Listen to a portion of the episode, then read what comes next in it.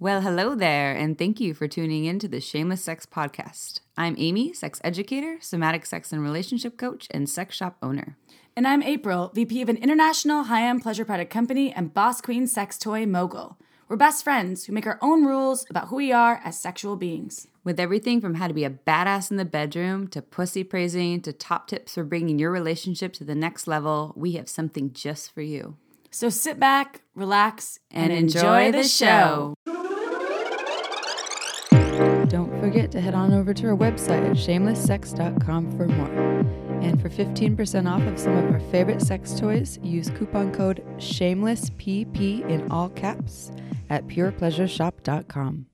Hello, everyone. Hi, party people. Ooh, Party. in Why there's a party? Because we haven't seen each other in like a month. It is a party for us. It's a Yeah. reunion. It's a reunion. Oh, speaking of parties, happy birthday, Dean. Dean, it's your birthday. Dean, it's your birthday. Happy, Happy happy birthday, birthday. Dean. Dean, Feliz it's your cumpleaños para ti.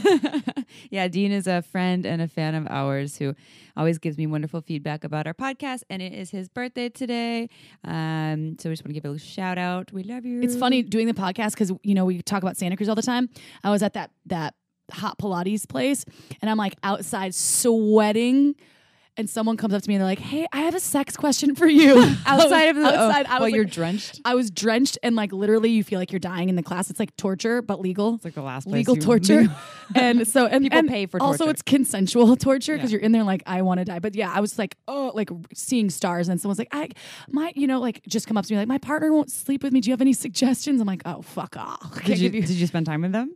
I did. I just said I need a minute. I had to urinate, and I was like, just give me a second. Sometimes you got to take care of the needs. I know. So, but I just like I'm just like, give me one second, and yeah, I'll be with you. Thanks. Well, we love you, fans. We absolutely love you. Uh, so I want to do a couple of shout outs before we dive into our stories because April and I have so much to catch up on. I know I- we spent like just a like a bunch of time just time chatting. Well, just downstairs in, downloading in my house. Yeah, and we're like, it's a hey, lot blah, to blah, blah. catch up on. Yeah, I'm So like, oh, one thing I would like to state, you don't have to do this with me. I didn't share this with you before, but Mm. so I've made a promise to myself to get much better at speaking slower. You don't have to do anything, April. You're perfect. For me, I mean, I, I teach workshops in front of people all the time, and I realize that that's some the one of the feed the feedback I get from people is for me to just slow down, and I just get really we get excited. Yeah, it's exciting. And I think that we're still going to get excited. So I just, I'm only saying this with if you hear me talking funny, it's because I'm trying to slow down as a practice so that I can incorporate that into my um, It's public, public, performance. spe- speaking 101. It's like you need to slow speak because Although for some reason I don't think, and I think in podcasts it feels a little different. I don't get that feedback for a podcast. I get it more so for public speaking. I get yeah. I don't I don't know. With no one has said too critical of things about our way we speak in our podcast. It d- hasn't seemed like, but I get that with product trainings Yeah. and stuff that I We- talk way too fast. See, with product trainings, I feel like they want us to talk fast You because they wanna want to get, get the F out through of there. Well, also there's research that is um, linked to people that speak really quickly. They have a nervous energy, and the Mm. information they're like sending isn't being re- received as well. Like they, yeah, so people don't necessarily studies. trust them as much, Right. Yeah, so And it- leaving space. See, there's this fear of leaving space. That silent moment, le- silent now. Yeah. Awkward. I'm the worst with that. I'm like, yeah, feel it, yeah, feel it. feel it, Um, um, yeah. So I'm gonna, I might be playing with that a little bit, just so y'all know, and I might not. I might just slip it up, but I have a, an intention of slowing down a little bit. I can't be slow. You don't just do whatever you want. Okay. this doesn't apply to you. You're I'll be won- a you're- jack rabbit. You're wonderful and perfectly imperfect, just as you are. I also would like to make a couple other announcements. We would love to go on other podcasts. I've really enjoyed going on Dr. Chris Ryan's podcast, Tangentially Speaking. Uh, shout out to Kyle Tierman's podcast, The Kyle Tierman Show, very creative name. And uh, we are we have another podcaster coming on uh, next week, which is going to be really exciting. Right, we're recording with her on Tuesday, but we'll release it the, The week following- after. yeah, yeah. She's amazing too. It's a fertility. It'll be a fertility um, episode, yeah. um, which I think will be really cool. Yeah. So, and we're interested in doing more collaborations in that regard. So, if you know podcasters or if you are a podcaster and you would like our bubbly, shiny, shameless energy on your podcast or your friend's podcast, uh, please send them our way. We would love, love, love that. And what else did I have? I think that was just my information. Do we have anything else that we need to update before we just go in shamelessly talking about our awesomeness? Will you please write us reviews? We love reviews. We We've been love getting, yeah, we've been getting some really, really good ones. But reviews on iTunes are really helpful. It, it just helps us to get out there. It, it helps our ratings. So anything that you can say about us, especially if it's lovely, then it really helps us out. And we've been getting so many awesome sex questions. We have a lot, and so we decided to dedicate this episode in its entirety to Well, answering the beginning piece. We'll have some other relationship tips.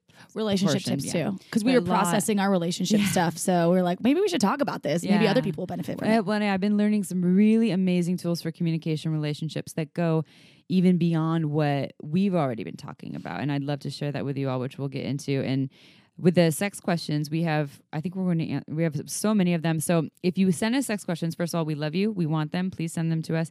And if we take a little bit of time to do it, just know that it's on the back burner and it will get there. Uh, but Right. we're we're looking at it and we're going to address a number of them today and the next couple. and we really appreciate feedback and questions and all of the things that people want to know. And um, you know, if you don't ask, it's like if you you won't win the lottery if you don't play. That's So true. if you don't ask, you uh, you know, you might not get what Yeah, looking might as well ask. Doesn't ask hurt. for it. and it's brave. I think it is it is in itself, even though it's pretty anonymous. It's it's kind of a vulnerable act to go to ask some strange women. to- so you talk about your personal life, Right. even though it's through uh, email. It's still We'll keep we're, your I'm- we're of you anonymity though. We are Yeah. really good about that. Um, Yeah. so and even if you're local Santa Cruz, we still and, and I see you at Pure Power Yeah. working it out. I'll, Go ahead, Your come up to her and anonymity is awesome. I'll, I totally keep it. Um, you know what? It was what it- like looking at uh, our conversations earlier that you and I had about relationships. Amy and I are pretty tuned in humans, and we still have to do the work in our relationships. Oh, yeah. all the time. So um, I think like if you and I love this saying, you get in what you put in, just like us with this podcast, right? It's like Mm-hmm. we don't get paid for it, but we love it and it f- helps people. But um, sometimes we can't delegate enough time to it. And I'm like, I want more time with this. It's what we love. But just like in a relationship, you get in what you put in. Yeah. Friendships.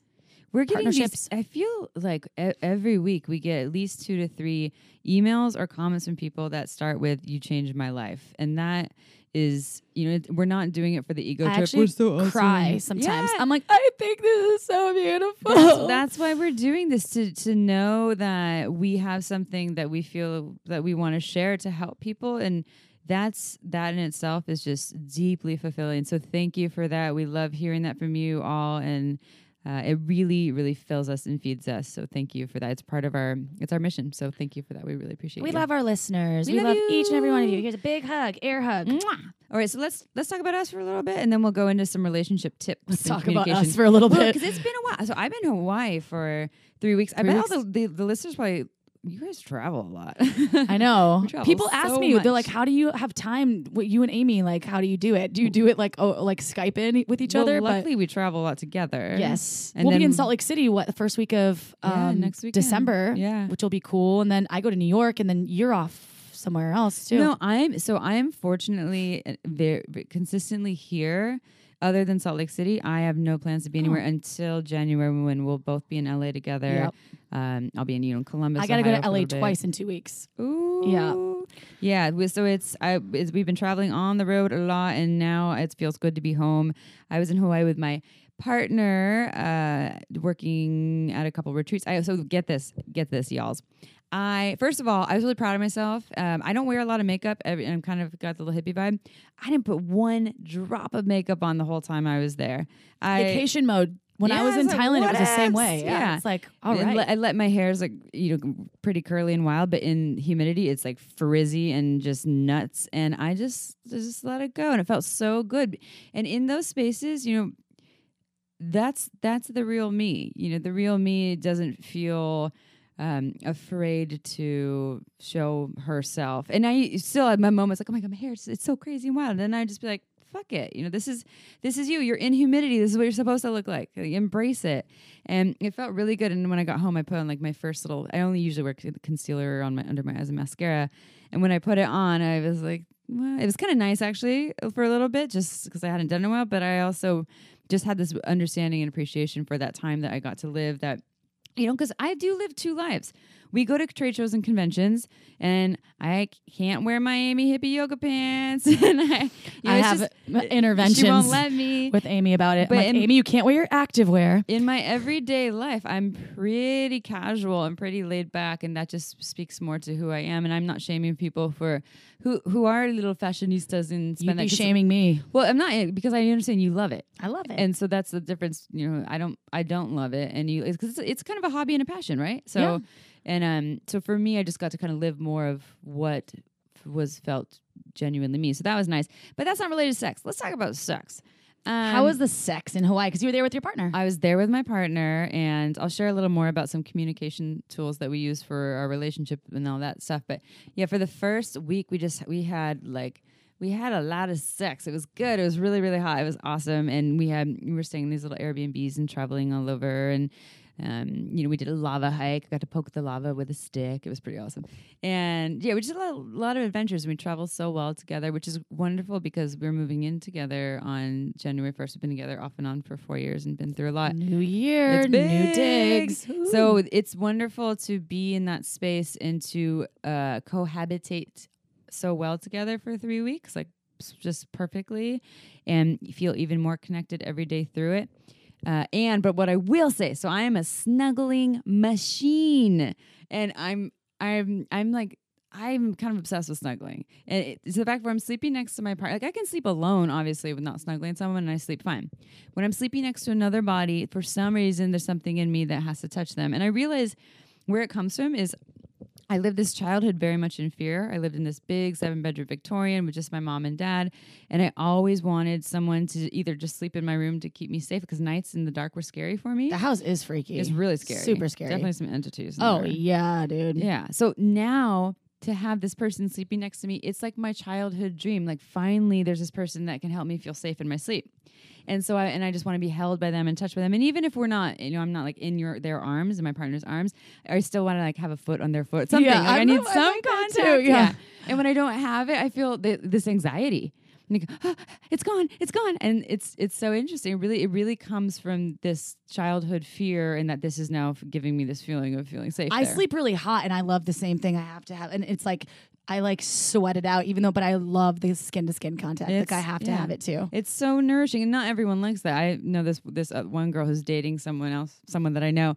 Um, like I know them both separately, and she called it snuggle purgatory because he was a huge snuggler, and she was like, "What the fuck? Why do people like that?" I'm like, "I'm obsessed with that. I I'm love that." obsessed too. She's she wants nothing to do with it. It's not her thing, and it's it's you know it's upbringing, and of course it's our conditioning. But anyways, I had some insights into that. So okay, but that's a long-winded story. Here, I'll finish my little tangent here. So the beginning of the trip, lots of sex, lots of snuggling. The snuggles were badass, like just you know melting each other's arms all night long. But on on the third week, the snuggle game changed. It was less snuggles, like less connected. We even had like a snuggle argument at one point. I had a nightmare and I we wanted some support, and he was like, "I'm trying to sleep." And we uh, I'll tell more about that, I guess, with um the communication stuff because I didn't communicate so well of what I needed from him in that moment. Um, and so I asked him, I was like, is this what it's going to be like when we live together? You know, we were just together for three weeks. So the beginning was all new and exciting. So the snuggles were really awesome. But when we live together, is it going to be like the last week where it's like, oh, you snuggle next to me all the night. So now I'm just going to like eh, not put a lot into it. And he promised me, he's like, no, baby, I promise that there will be plenty of good snuggles. I was like, okay, okay. I, good." I I totally desire the same snuggle a- amount of snuggles, and I'm always like, hey. You know, if I wanted to sleep alone, then I could. I'd sleep alone. Yeah, I'm like, well, you're here for a reason. yeah. Just So me. it Yeah. Thank you. yeah. Yeah. I'm like the snuggle nutsy. It's pretty funny. Like, I Yeah. want to snuggle me now. You don't snuggle me when we sleep together. It's different. Damn it's it. it's it's really it's it's like and, and that, I mean when I was younger, I really desired just anyone, a friend, to sleep in my room. They didn't have to touch me either. I was just so scared to be alone, and there was this thought that if I had a friend in there, even if they were sleeping on the floor, then I would be safe. I was scared of everything: monsters, the dark, you know, all the Oh, yeah. ghosts. Every I was so scared. What a what a it was the whole childhood was just like nights nights were always hard for me and so this day i'm a really light sleeper and now is there's just something about my like i you know it's like my my shine my knight in shining arm- armor you know my Yeah. hero coming to save me from my many years of fear I slept with my brother most of the time until he had a Lucky. water bed, Ooh, and that was Fun. like my favorite thing to do because I was scared too. I was terrified of the dark, yeah so I'd always sleep. I was like, "Can I sleep with you?" He's like, Yeah. fine. Yeah And the water bed was warm. that's that sounds really comforting like the womb It was like the womb. Slash, I always got stuck in like the corner, so I'd be like wake up like getting slapped with the water bed. that sounds like a good time though i'd be Yeah. tempted. what about you which new chip so many things. I've been here in Santa Cruz, which is so unlike me. Usually, I'm the one Mm. off traveling, um, and you're here more Yeah. or less. And I haven't been since um, Europe. Since I got back from Europe, I haven't traveled at all. So I've been having a lot of quality time with my partner, which is also something that um, I haven't had in a long time. Because number one, I haven't had like this, you know, consistent monogamous relationship, and number two, um, even you know. I, I work so much, and now that I work from home, I'm like more accessible throughout the day. I'm not like in an office life. Um, so um, it's been really cool. A lot of quality time, a lot of good stuff. Um, like, you know, obviously there's always growing pains with relationships, but I want to say, like, um, I feel like there's this moment that I had when I was in Amsterdam and um, we met this couple um, that had been together like July, but they were 24 and they were, you know, so swoony and crazy and like, blah, blah, like, you know, sucking face everywhere. And I was like, oh my God, I remember what it was like to be, you know, to be that to be that. And I kind of got sad. There's a moment where I was like, wait a second. And I was like, wait, I have this real raw, like it's a it's in a very adult relationship. I love it because it's like, it's just um it has passion and like power and I don't know, all of the things that I wanted in a relationship, support, but it's not like that puppy dog kind of thing. So I had a minute and I was like, hey, can can we be like that sometimes? Yeah. and he was like, Yeah, totally, I get it. But it was it was he's like, I get it. Like that does look innocent and like puppy, it was like puppy love. Um, so um, I was going through some of those things where it's still new. We're still getting to know each other, you know. It's but traveling with your partner, as you just did in Hawaii, traveling with your partner, you realize so many things about them.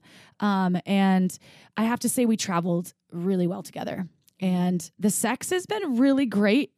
Um, I think that, like in general, we're like starting to kind of um, go into new elements. Like I desire the connection and he desires the roughness. So I'm like, hey, why don't we do the whole the old 50-50? Um, cause like I always want the like the make love. And he's like, I want to fuck it out. But That's why you make love first, then you fuck. yeah. so um just today I was like, hey, um I he says like I I definitely walk around like a little bit more angry if I don't have an orgasm a day because it does really keep the doctor away from me. Like I have to have an orgasm a day, whether if it's self, self-induced or whatever. So today, um, I was like kind of walking around. He's like, "All right, we got to go back to your house and and uh, make sure you have an orgasm before because he had to go to work in San Francisco, and so, so I totally, yeah, I totally squirted on my bed.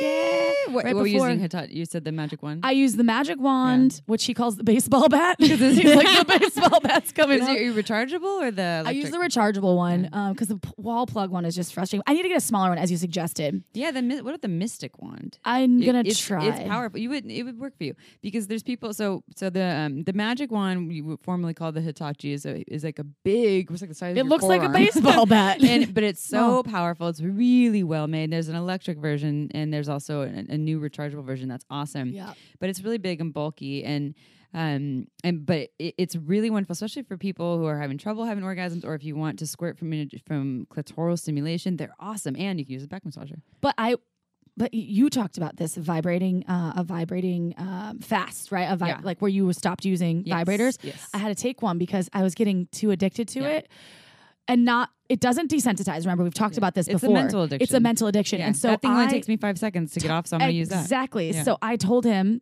because he's like, okay, let's get the magic wand. I was like, you know what? I need a break. I need to just get off um, without it for a little while. Yeah. So I took a break, but then today that's when we busted it out, and it's been a while. And I was like, oh man, But that's what that's that's wonderful because then when it comes back, it's extra special, right? So Right. if it's every day, that's fine. If you're an everyday person, that's awesome because you're still having orgasm. So kudos to you. And you know, for for me, and I think with what you're saying is, I like to to whip them out for special occasions. Special occasions could be once a week, depending on how you define that, because then it makes it extra exciting and different kind of orgasm. and- Yeah. um, and then and it doesn't get I don't get that brain click of like, but this thing only took five seconds, so I need this. Well, I think this a, a solid solution.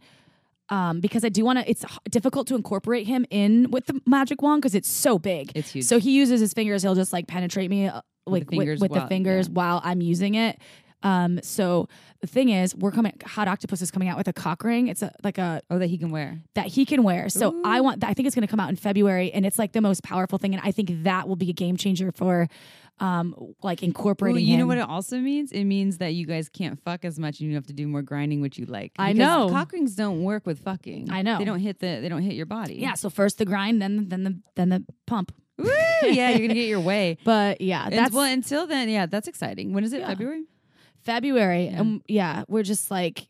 I've been Still looking forward to that because all Yeah. the cock rings, in my opinion, just aren't strong enough for Yeah, me. And whatever, if my I, I call it like my blown out clitoris because I've been using the the vibrators for.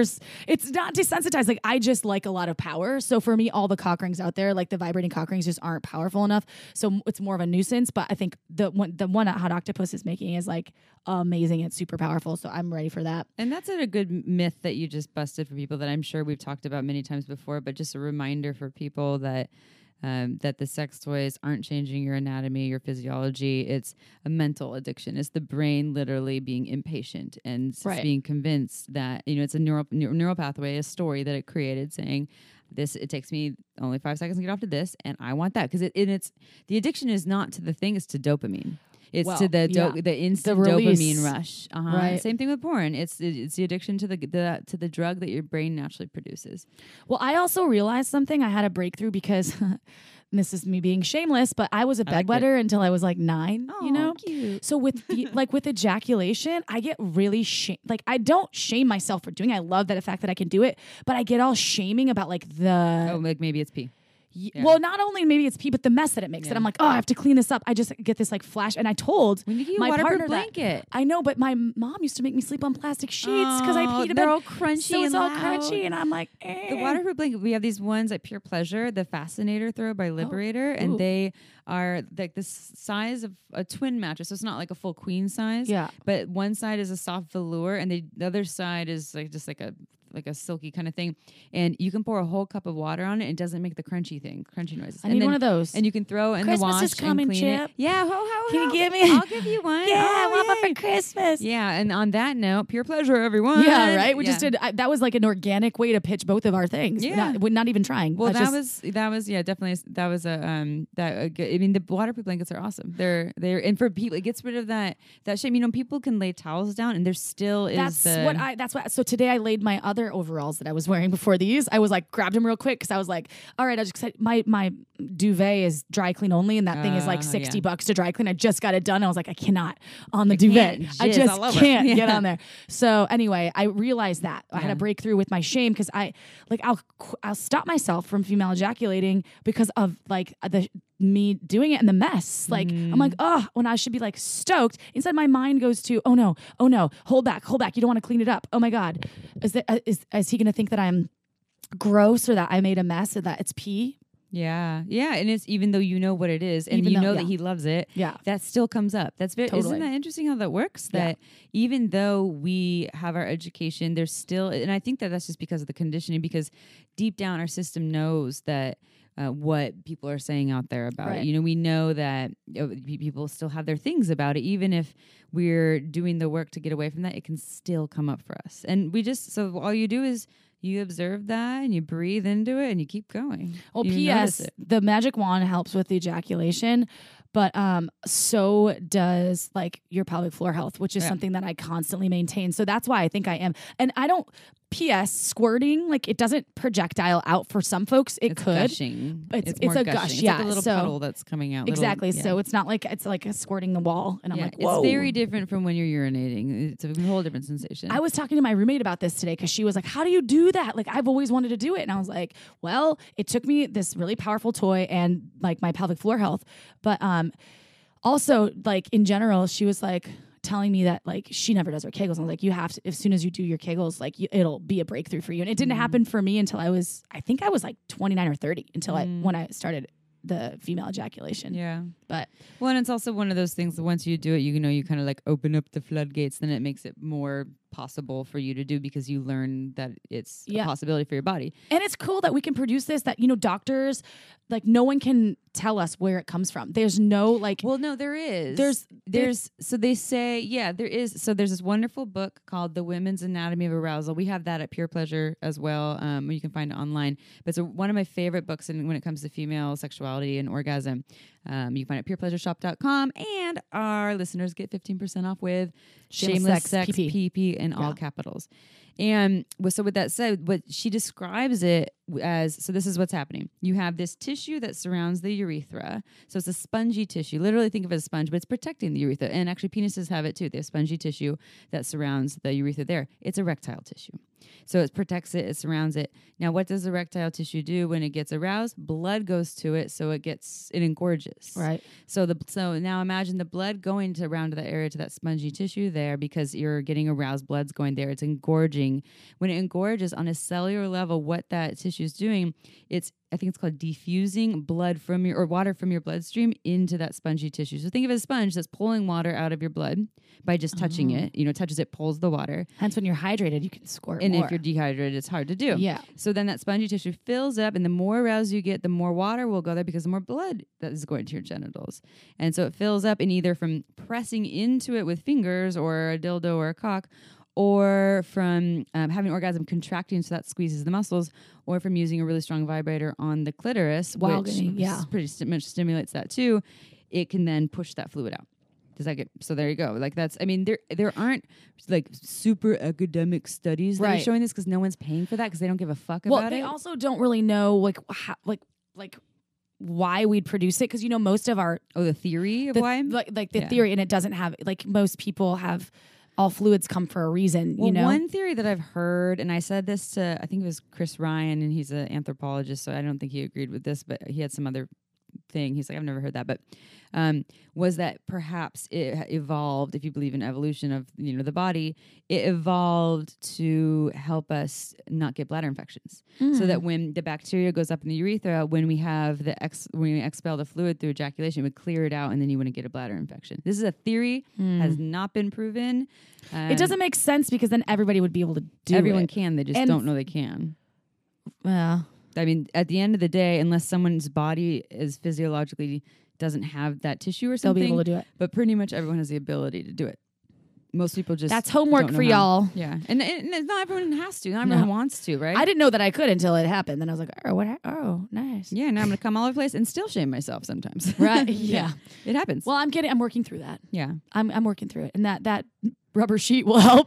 it's not rubber. It's kidding. much more luxurious. the Fascinator throw. It's a great time. I got this rubber sheet from Amy for Christmas. I remember those those waterproof sheets for oh, bedwetters. I think I For bedwetters. yeah. Yeah, my mom would threaten to put me in diapers. And I was like, I was like nine. I was like, you." I don't want to have diapers when in third grade. I know, and that's like real, like, like honestly, I just shared that with y'all. But that's that's a bit of real You're just out of shape. embarrassing thing for me have so my much whole life. control over you. Yeah. good job. I'm, I'm releasing it. I told my partner. I'm telling all of you right now. You just told a, hun- like a couple thousand people. Was- you just told like ten people. yeah, no, I said a couple thousand. Okay. No, you told a lot. No, serious. So if you see me at Pure Power, don't judge me. so you bet wet you bedwetter. till nine. So anyway, that's what's happening in my life. Yeah, she's wetting the bed. No, she's not. But she's like in a new way. in a new way. Yeah. Went in that bed, and I'm using, you know, Now you're consciously wetting it. now I'm purpose. consciously uh, hoping I will. Yeah. R- remind me after this to get you that Christmas present. I'll tell Okay, you I will. You liked it. Um, so that's it. That's what's going on with me. And Yeah. you know, every day is a working day with my partner. I want to say, love, love, love, like actually communicating because I never did that before. And this whole, you know, I think like shameless sex, we're all about, you know, coming to terms with like our inner vulnerabilities and communicating and but honestly like I can have I can say I'm now fully practicing that in my relationship being intimate but it's so much it's work Yeah. um, and also it's wonderful to have a partner that shows up for me in the same kind of way it's Mhm. also communicating it's not just like you know a street that's going one direction it's been like really um, symbiotic and, and nice so And it's two steps forward, one step back, right? So Yeah. it's you're doing the work, and then all of a sudden you're like, "How are we fucking here again? How are we, Yeah. you know, having to, to process this thing again?" And it's because that's how that's what happens, you know. As I mean, but over time, as we continue to do the work, we just get better at it, and the things that trigger us, hopefully, they trigger us less, or they happen less. You know, it's Wow. it's the process. i'm definitely going to reread this book that we've talked about before but it's called taking the war out of our words it's nonviolent communication. right the art of non um, violent communication and it's like because i happen to um, sometimes i'm not the best with like how i present information that's in my head that sounds like oh that's reasonable in my head and then i present it and it comes out in a way that i'm like wow that was kind of in an attacking kind of Yeah. mode and unintentionally i'd meant it in this like really kind way um but yeah i basically like told my partner that I had to lower my expectations of him because and I didn't. I just meant to say like, "Hey, I hope you can make more time for me." Yeah, but instead I was like. "No," I said like, "Yeah, I gotta lower my expect." And I was like, "Wait." That was an and asshole. It was yeah. He was like, "Really, right now?" So that being said, I was like, "Wow, I really need to get better with how I pr- present things," and I'm working on it. I'm, we're all works in progress, Mhm. and that's okay. And I want to. So I'm rereading that book. I'm, I'm I started and it's so helpful. It really does give you like great tools Yeah. um, to Do they just have an audiobook? I need to. I need it's not because No. there's a lot of like tools inside the book that you have to Okay. read and it's like sectioned off. Um, it's more of like it's an education piece. So think about like a textbook, but it's easy reading. The first part, if y'all buy that book, and I've given it to other friends before that you know were you know having communication breakdowns in their relationships.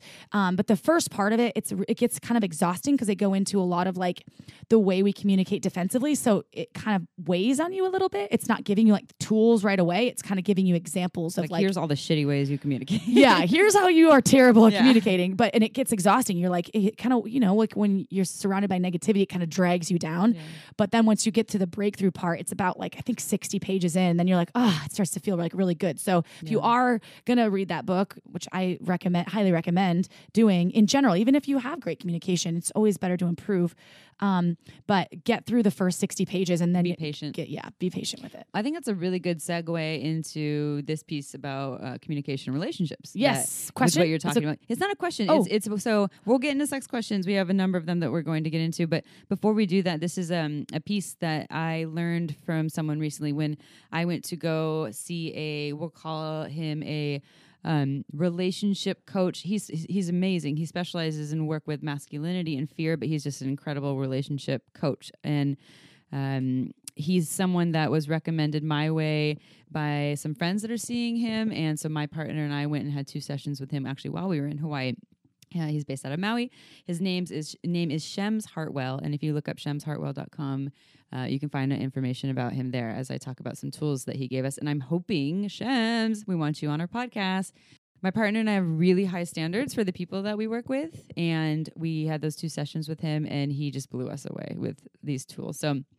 Uh, so what he taught us, April and I always talk about empowered language. So you're, you know, uh, clearly when you said I'm going to lower my expectations, that was not empowered. We No. know that. You know it's not empowered. I made a mistake, but I'm Yeah. only human. I know. So we make mistakes, and there needs to be room for mistakes for us Right. because we are we aren't always going to be perfect. And if we expect someone to be perfect, it's we're just setting ourselves up for failure, and um, it's too. Then they have to walk on eggshells. So, um, but we so when we talk about empowered language, we've always talked about speaking from the I feel, and what I learned in this session with him is to understand that there's different ways that we can describe how we feel that is is is empowered and there's under, there's words that we can say I feel that's also very loaded. So if say you made a comment to me uh, you said um lower my expectations no, of you. yeah, yeah, there's something that you said and I felt judged by you or I Okay. felt like my first feeling is like holy shit they're criticizing me, they're judging me. Right. If I say I feel judged, that is really questionable because I'm talking. I'm I'm making a statement about something you're doing, right? That's not a feeling. It, you, it is a feeling because I'm feeling judged, but I'm feeling judged by you, and so that in itself could actually potentially be maybe I wouldn't call it violent communication, and it could be really messy because all of a sudden I'm saying you're doing something. It feels accusatory Yeah, still. accusatory, yeah. Right. So I feel judged, I feel criticized, you know, things like that might not be the most empowered ways to speak, even though if that's what you're feeling. Beneath that, there will be something deeper that you're feeling that isn't pointing fingers at someone. So because a lot of folks revert to the "you make me feel this way," Yes. so No, that's never that. that's a step, Never. uh, We never down, want to talk about you make I me. feel judged is like Yeah. it's okay, but not necessarily the best way. It's not going to be because it could bring up something for someone that Right. someone else can now feel attacked, or like you're saying they're a shitty person, or you know. So, and it's if we're speaking empoweredly, empoweredly is that even a word? Empow- Em- empowered in an empowered in an manner. empowered way. um, Empoweredly, I like it. then we want to speak from us. So Right. instead of you know, so say you say something and I'm also I'm feeling judged and criticized by by April. Uh, instead, I would want to say something that is really about what I'm personally feeling. Um, I'm feeling I mean, like for me, sometimes what I feel is um, I feel like I'm not enough. And that is still isn't fully a feeling, but at least it's not pointing a, fi- a finger at you. So Mhm. say I were to say that. So you make a statement to me, and I say I'm feeling not like I'm not enough right now, and, and not for you, but just in general. just in general, because I feel like back I'm to deep enough. wounding for Right. many years. What you could do to help me go deeper in that. So, say I respond with something that still is unclear to you, or is is feeling like you don't know what I'm going through. Then you can ask me a question of, about it. So you can say, "Ok- "Okay, yeah, I'm how how are you not feeling? yeah, or I, good. yeah, I'm, I'm I'm hearing that In you're not feeling enough, and what do you, like what else what else is there for you? You know, and then it can I can help to go in a little deeper into myself of um oh yeah i'm i'm feeling i'm feeling really sad. I'm feeling really heavy. I'm feeling um just i'm i'm feeling really disconnected from myself. And you know this so let's let's play with some words here that we can use that are feeling more empowered. So what are some feelings that are just yours that you could share that you come that come up for you? Sad Oh, in general, Angry, or yeah, about frustrated. that specific Uh-huh. situation. yeah in, no just Oh, in in general, general. yeah. Oh, just I mean, so that we um, can get clear on words that aren't charged and that are charged Okay, so so sad uh, angry. angry, frustrated. Um, Frustration usually is anger, Um. annoyed, Oh yeah. happy, whatever. Yeah, I mean, there's those ones, but then there's also so disappointed, Okay. resentful, um, afraid, fearful. Those are really big Fear ones. is a good it's one. almost always fear. It's almost At everything The end of the day, right. It comes from fear based stuff. Yeah, and, um, not good enough. That's always one. yeah, and and not good enough. Not enough. not enough, not good enough. And so those ones I feel like they're not as accusatory and there's something bigger beneath it. So right. So if I'm not good enough, there's something else beneath there. I feel um like I'm not lovable. Uh I feel like I'm you know you know whatever it is I'm I feel like I'm a nuisance or you know whatever whatever the feeling that you're having there that's coming through there and and then we can go even deeper the physical feeling now what the, what this guy Shems talked about he gave us this order of operations and g- introduced this whole new way of communicating that I that we're still perfecting. So it's pretty it's a little complicated, but I'll explain it to you. Um, so first of all, someone has a trigger, right? So someone says something and someone has a trigger, and so they state, "Hey, when you said this, I felt really hurt." So now that the thing is on the table, the other person asks them an inquiring question and also supports that right away without talking about themselves. So a lot of times the first uh, instance, like uh, I didn't mean to do that, or why did what like you know they explain their own thing. You know, this is what I really meant. I didn't mean this. Da da da da. which is defensive communication. And you're also taking away from the person's hurt. You're making it about you now. It's not about you. Right. They have a hurt now. Listen, listen the fuck up. And as I say this, I am still learning how to do this. So Listening is, I mean, it's three fourths of the battle. instead of turning it to be about you, The battle in general of, of Yeah. like communication. Uh, people, uh, I say the 80 20 rule Yeah. we've talked about so many times. Do your best to listen 80% of the time and Yeah. then to speak 20%. Well, and especially when someone's cre- conveying a hurt, whatever you can do to not go in your own story right away, and you might, you might, you still have a story. Oh wow, I'm feeling really defensive, and like I, that's not what I meant. And I like I this is I meant to do this, this, and this, and like why are they doing this? If you can put that aside for a moment and just say, "Hey, yeah, I'm hearing you're you're sounding you're you're really hurt right now. Okay, what I want to support you right now. Like let's I'm I'm fully here for you. Let's let's talk about this And be calm. That's the one thing people, just let kind of- them know Yeah. yeah. kind of calm way like all right i hear you and i'm here for you i'm not going anywhere and just let them know that and then you can start you know you can ask them some questions so so you know what else is there for you and then the other person can start speaking with those empowered words that we were just talked about i feel sad i feel uh, angry. down, I feel angry, annoyed. Yeah. Mhm, as they go into those words. So avoiding the accusatory words and using those words, and um, and then So do you speak about the specific situations which tri- which is triggering those emotions? I, you know, Or- at the end, right? What at the end of the day, the story piece, right? What we're learning with this tool, and this is just one method, right? There's so many methods. Mm-hmm. The story piece isn't really relevant right now. It's Okay. about what's present and its hurt and feelings. So, So it's all about just tuning into like the So- emotions that are there and having Yeah. someone hear you. you can say when you said this, I felt hurt, and now there's hurt. What's with? Let's work with the hurt. So what's here? Okay, I'm here for you, I'm partner. I want to show up for you. Like I'm here. Let's let's let's t- go into this. Like I I love you and I want to support you. Like what else is present for you? What do you need right now? Or not even the word need. Maybe how can I support you right now? And then the other person can just continue conveying the actual feelings. And he gave us another tool beyond that, which is something called the inarguable truth. So those steps right there. So, what are the steps where someone conveys the hurt in a loving way, of course. Uh, the other person says, All right, I'm here for you, and doesn't make it about them. Then the other person who has the hurt conveys more of the feelings of what's going on there. Then there's the inarguable truth piece that he talks about, which is the actual feelings like the that are deep inside of us and as they shift. So um, right now, I'm feeling this tightness in my chest, and I'm feeling kind of like I want to run away right now and hide under a rock. And but I'm not going to do that. I'm going to stay here. But that's like where I want to be right now. And then the other person does the same thing. So even the person now, now it's an opportunity for the person that received the hurt to now share about them. It's he. What he's saying is it's really important when someone shares their hurt with you for you to fully show up for them and not make it about you right away. It's really helpful.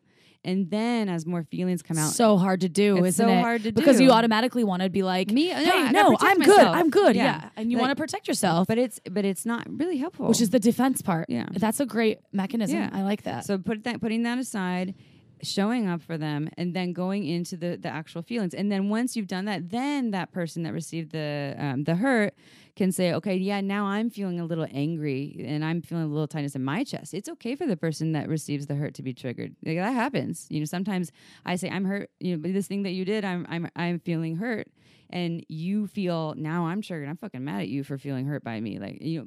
That happens. Mm-hmm. but we don't point fingers. Instead the useful thing would just be convey the feelings. I'm feeling a little anger now and then you sit in that and you sit you allow that to sit. So you share your anger and i just sit with that and you sit with that for maybe 10 seconds 20 seconds. And then i share something that i have. Now, now i'm feeling anger too.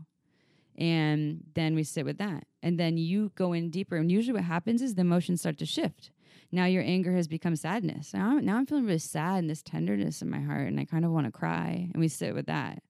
And then i share i kind of yeah i'm feeling sad now too. I want to cry too. And you keep moving through it and all of the sudden at some point it's like it's diffused. And now you're just in raw emotion. You're just there to be in raw emotion. And in that moment then you can talk about the story Mm. now we've just gone brought everything into the emotion into the presence. We've shown up for each other. We've heard each other.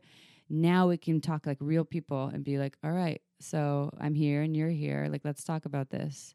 Um, i'm really desiring x y and z. And um, and so that's what happened there. I got triggered when x y and z didn't happen. And i want to you know speak to you lovingly but blah blah blah you know so and all of a sudden they can hear you that make sense Yeah. kind of long-winded but, but No, no, I get it. yeah I was just trying to process it with your own story of yeah, how it would was like, apply. Wait yeah. a second, how would I apply that to my situation? And yeah. I was just going over the the what kind of the process of what I would do.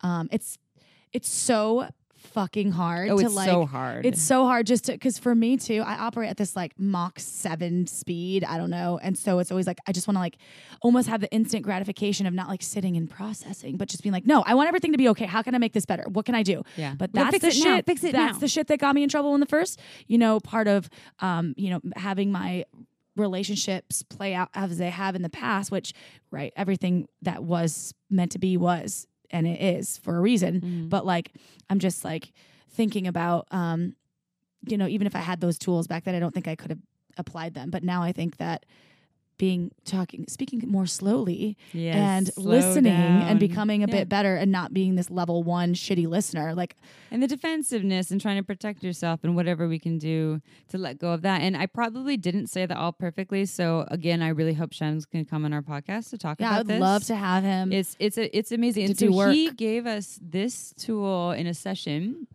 Um, he gave us a piece of it, and then what happened was a couple days later, my partner and I actually did have a trigger where we tried to use it, and it's it is hard. Everyone, as I say this. i- even when I've tried to use it, it hasn't gone perfectly, but it helped. Definitely helped. yeah. and at least you have the tools yes. And so you can be like, hey, and even talk about it when you're in that space. Like, hey, Mm-hmm. can we attempt to use yeah. some of the tools that we learned? I mean, I can try, but I, I definitely need you to write that down for me so I can, or I'll lis- listen to the podcast on repeat right there. Yeah, we can write it, write down the, the steps there, and you know we can yeah listen and write down the steps. And I think again, practice makes perfectly imperfect. Right, you'll get better at it the more you utilize the tool. So the Enneagram, which we like, we. I don't think we've ever talked about it actually, but the so. book's right here because um, I'm obsessed with some of the tactics, but it's usually psychological and spiritual um, tactics that are researched. But a lot of it does, if you kind of find out where you're at on the Enneagram and where your partner's at, you can sort of also um, get new tools to sort of communicate with them as well. Mm. And you can see when they're at, acting on an unhealthy to healthy um, version of themselves. And like, like um, their shadow side versus their Right. Yeah, and this is one thing my partner and I were talking about after we learned this tool because this actually isn't the exact same thing I was taught in Somatica. In Somatica, we were taught a different way where someone says, "Hey, when you walk in the door and you don't hug me, I feel sad," and the other person. Um, you know, does the same thing where they just like, all right, yeah, I, I hear what you're saying, and when this is what I'm hearing when you feel sad, X, Y, and Z, and then the other person goes into their story. It's a different level. The inarguable truth isn't a part of it, and it, in the somatica method of dealing, what we call it repair work, um, is a little more like just gets right to it. Here's the thing. And yeah, and like let's talk about the thing. Let's talk about the emotion. And now I'm gonna cop to how I could do better. And that so that's just a method, and that will work for a lot of people. So there isn't one way. You know, Enneagram, it's going to have a lot of methods that will can work for your relationship. This one that we learned with the inarguable truth that Shems teaches, where I'm really seeing a lot of value in it. There's, you know, so, there's so many methods. So I'm just saying, you know, try them all out and figure out what feels best for you in your communication with the partner because we all communicate differently.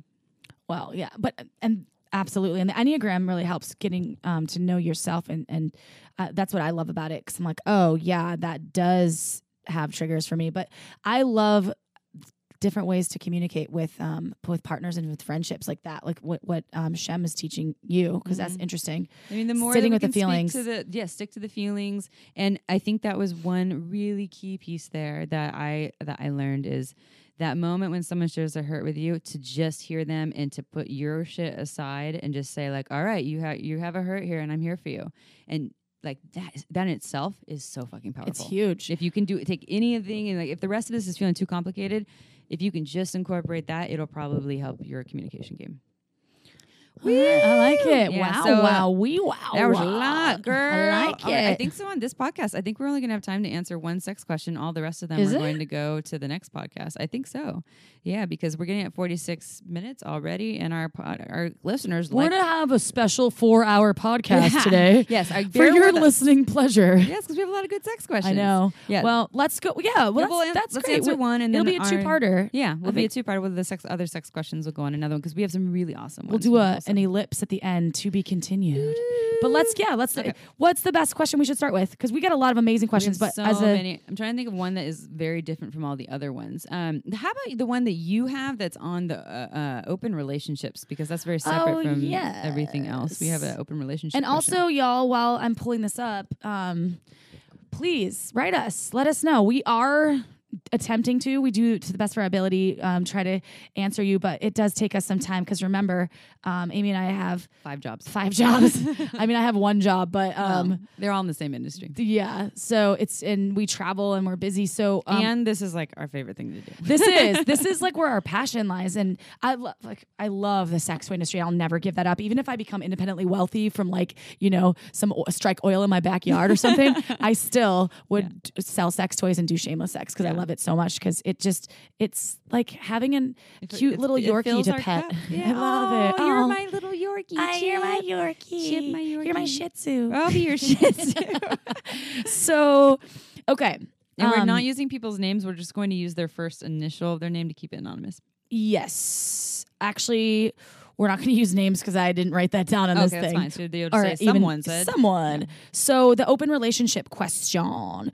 Um, so basically, this actually the subject of this is navigating through poly terrain in UK, and this listeners from the UK, um, from I think Bristol. He said Bristol, Awesome. Hey, UK. which is cool. So they probably like Check out Hot with, with, Octopus, Adam yeah. talking. yeah, they probably did great. resonate. So, um, basically, here is the question.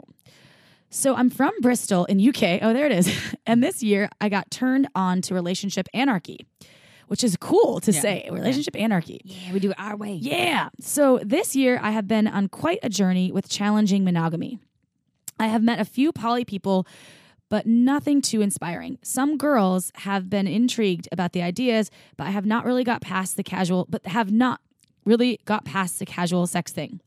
So, with so much coming out of the West Coast and Canada and America, um, basically, I think what he means is like because it seems that California, Canada, Like, how, how are some tips to how to do well, that? um, just to elaborate, because I think we're very poly open Yeah. more than a- other places in the world, is what Yeah. he, I'm receiving from this. Uh-huh. So, any suggestions for navigating this new polyamorous terrain? Ah, this is something we actually need to uh, get a specific um, uh person to come on our podcast to talk about this because we, I mean, I definitely am educated in this and I have dabbled with some poly, I've dabbled with some open, and I've done a lot of unethical stuff too in both of those.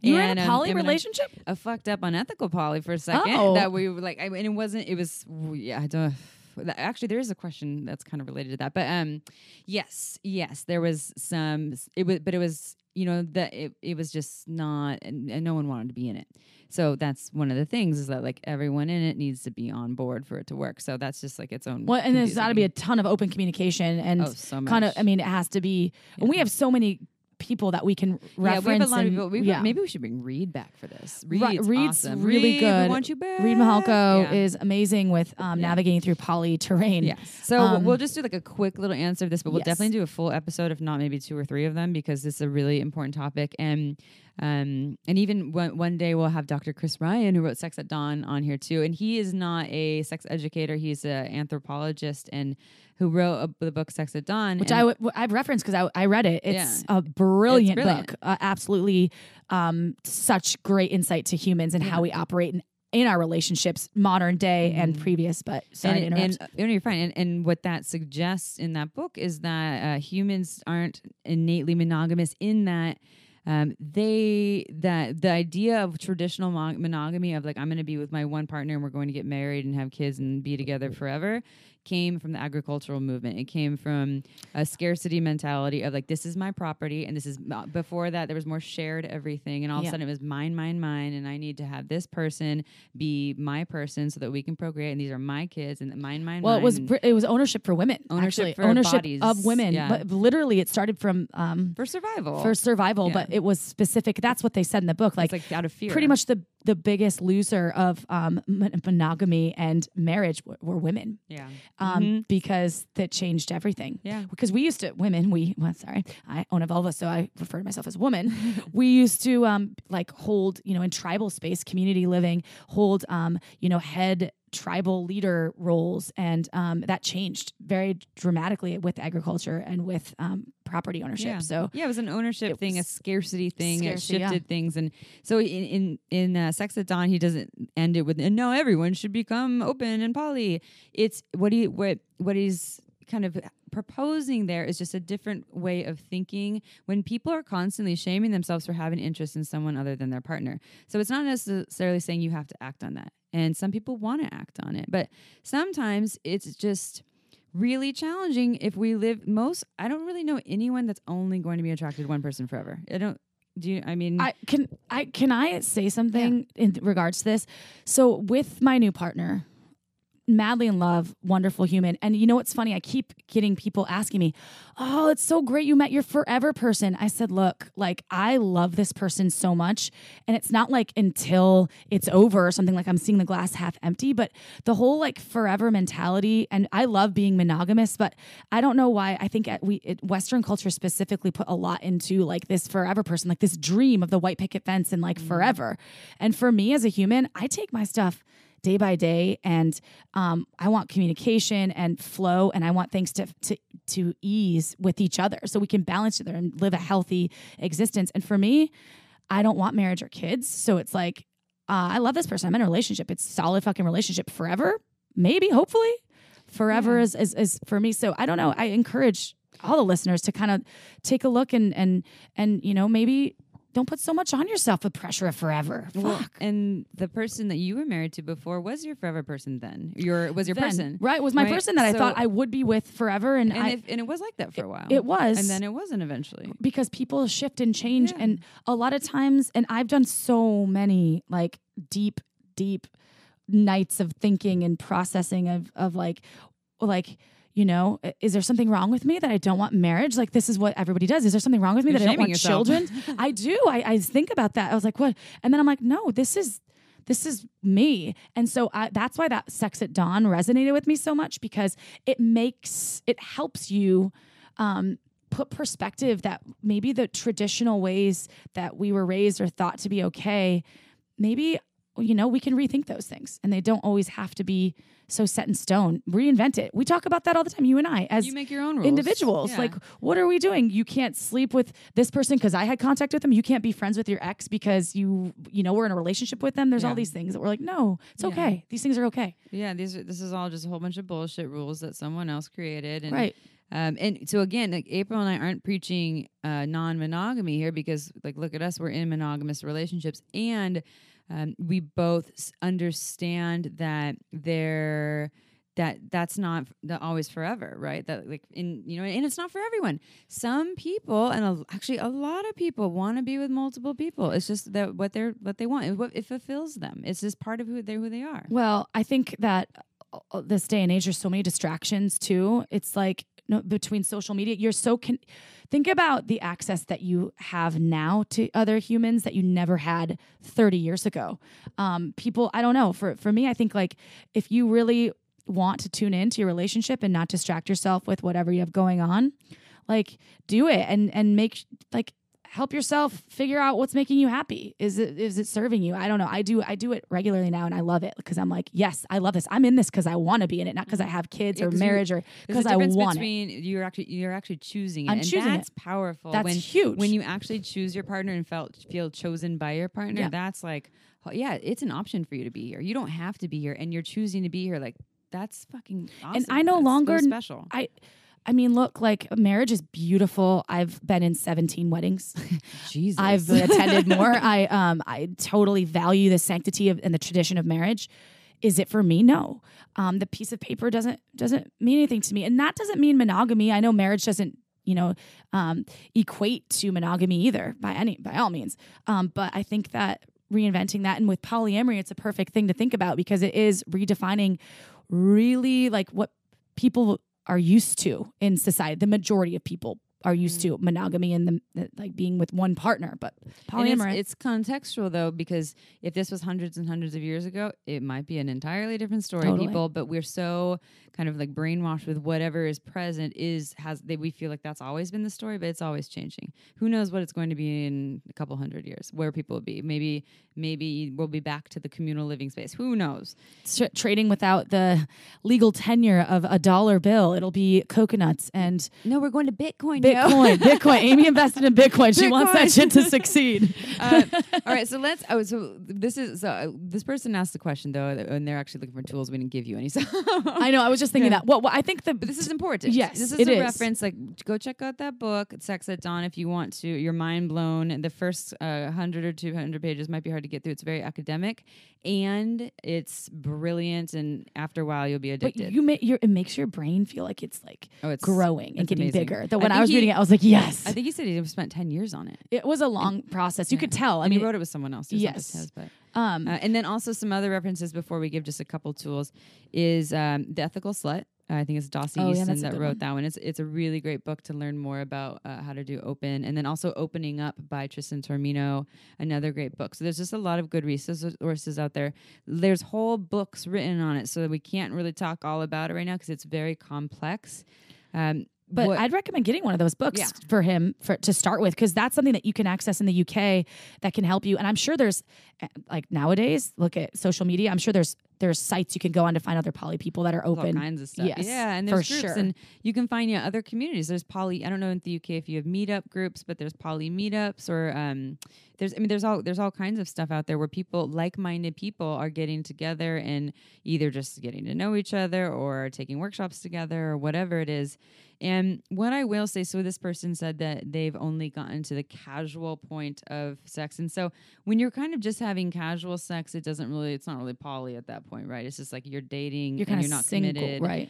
um, if you're feeling like y- you're going to continue dating, first of all, if you're dating multiple, we've talked about this in past podcasts. We're big advocates of being completely transparent with where you are. So if you're dating multiple people, to let multiple people know that you're dating multiple people uh, is something that that we th- we personally just are big proponents of uh, to keep everyone in in the know and to um, decrease hurt and to to stick to a transparent way of communicating. Now, if your intention is to keep it that way, to continue dating multiple people and uh, without committing to one person going into monogamy, um, I would, I personally feel like that's a great thing to share. Maybe on the second date, you know, like this is how I'm feeling. I maybe, and maybe you've never ex- done non-monogamy. I shared it on a regular when I was doing my tears. Yeah, you, yeah, but you, but you didn't have the intention of going to being poly. No, no, I'm I saying that if you know. Okay. yeah, I'm Oh, like when yeah. to tell them that you're interested in polyamory. dating is just dating. You're dating, Dating, multiple right. people. You don't have to. You're not necessarily poly or open. You're just dating multiple people, and you could. But you can let them know I'm dating multiple people to keep them and just keep things transparent. It's just it's um it's a good practice. And say you're like I'm going to date these multiple people with the intention of getting serious with some of them, or maybe with one person, but still you know hooking up with the others. I have this idea that I know I want to go that direction uh, if you have that idea, I think that it is a good thing to share with people. Like, hey, I've never done open or poly, but I'm feeling kind of called to it, and I like you, and I like dating you, and I'm dating other people. Is that something that seems like you would ever could ever be part of your life? Because you might find out they give you a big fucking no. Probably shouldn't date them. or they might be like, maybe I don't Or- know. I don't know anything big- about it. Or right. big fuck yeah, me too. or yeah, totally. And so it's a I think it's a great thing. Just just like you just like anything that we can convey that is a um what did Alika call it? A um wasn't a deal breaker. It was a The um, values, assessing core your values, values, the yeah. core values. If system. there's yeah. there's things and in, maybe that one's not a core value because you're still playing with it, but it is kind of an important thing that you might that you're interested in. So I think that's a good thing to share. But if it's a core value, like and you're starting to date people and you already know that you're into open or poly or monogamy, I think those are great things to share on the first, you know, first second date to let people know, so that if they're not on the same page, then why are you going to continue to date each other? Right. Yeah. Transparency. Yeah. It's so key. Yeah. It's key on so many levels. Yeah.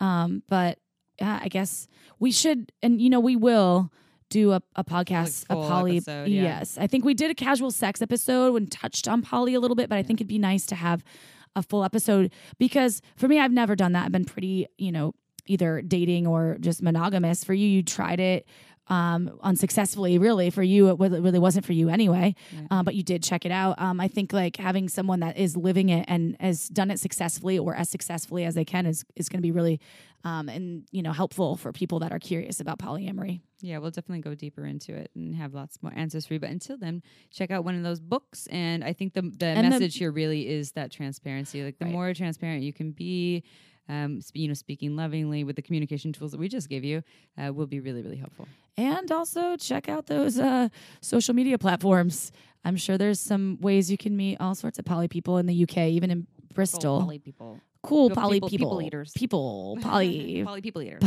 I like it. Peter Pan. Um, so all right.